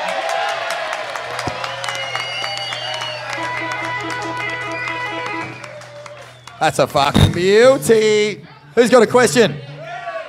All right. Not too many more. Name and then question. Yeah, my name's Michael Negro. It's normally a bit of a TC question, this one. But in all honesty, 10 foot pipe, limited crowd, or six foot speedies, and you had to travel 100 Ks to get there. But I just want to know what's better? Six foot speedy, six foot, 10 foot pipe, or six foot speedies? Oh, Good 10 question. foot pipe. You'd have to go all day. Speedies is unreal though. Dingo just unrolled the lippy at the thought of it.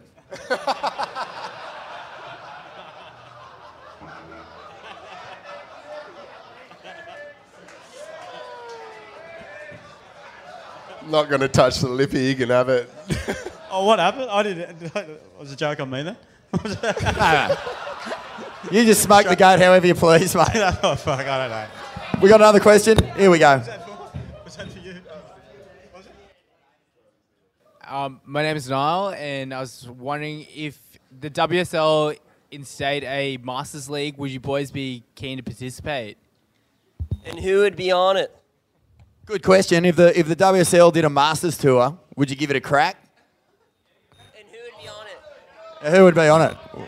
Top top 15. Would you just leave it for Davo and Shane Beschen? We'll just leave it for those guys. Have a world title.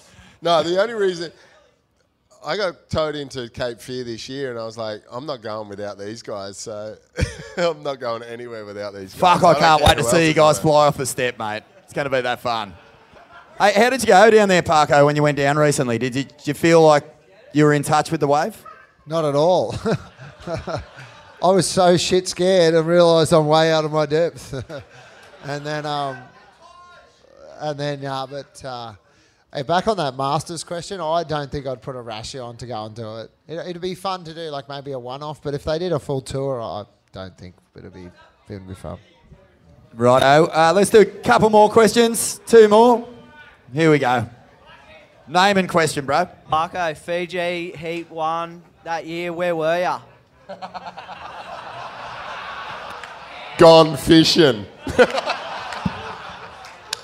That's a good question.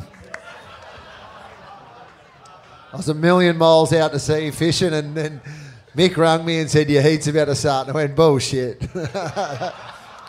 and, uh, oh, yeah, missed it. His heat was absolutely firing too, and yeah, who was in your heat? You had uh, Heitor Alves and Wilko, and they both just kept falling out of the lip, and I'm just screaming, going, "Where the fuck's Parko?" Ah, it happens. Nah, we ran aground in the boat and sat on the reef. Last question of the night. Who's got it? Over here. Righto. Go for it, mate. I'm the guy. Uh, yeah, you going, Gabe? Parko. Final Akira. Sorry? The final Akira. Yep. Uh, with Slater. He, Oh, had, yep. he had priority. He jumped in the tube. Did you give him the finger when he dropped in on you? Mate, it was on the front page of the bulletin. Ah, of course he did. Yeah. One more. One more. Here we go. I was just trying to trying to channel a bit of Andy Irons, I suppose, and sometimes he needs to be put into place. Sometimes, so I, I dead set. I, I, I don't regret it, but and I was in no malice way. It was in no bad way, but I, I kind of just gave him the finger as a bit of a funny joke. But some people try to take it serious, and it wasn't. It wasn't any serious way. It was more of a. It was more of a like, ah, stuff you, mate.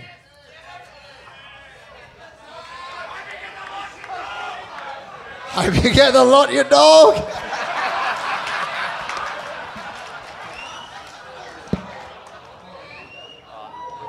Uh, this one's for Mick.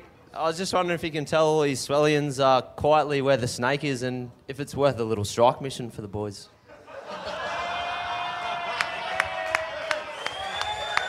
Oh, that's a fucking beauty. All right. There you go, brother. Yeah, so you go go out of here, go right, then come back left, take another right, go out to sea 500 miles, come back 500 miles, and then do a couple of loops, and then you're there. Nah. Nah, mate. I wish I could, mate. If if I, I actually got taken there, and I, I wish if I could take anyone there, it'd be these two because they would be so loony out there, and uh, yeah, it's loony. It's fun wave. I'd love to take everyone there. I'm not. I'm not precious with it. I'm just under contract that I can't say anything. Well, Smithy, that's the night, mate. That's it. Ain't that swell? Live at Cooly. Big round of applause for Joel Go. But thanks so much for coming out, Coolangatta. We fucking love you guys. Up the fucking Swellians.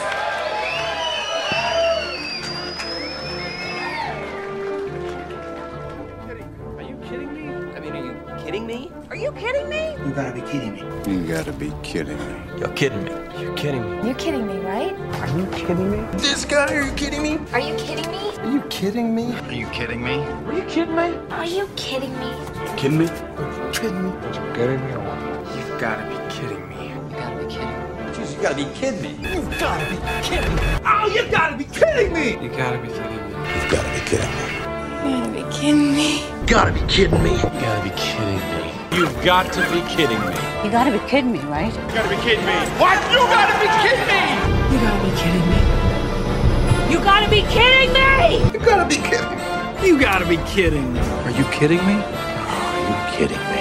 Come on, you gotta be kidding me. You gotta be kidding me. You gotta be kidding me. Are you kidding me? You kidding me? You kidding me, right? Are you kidding me?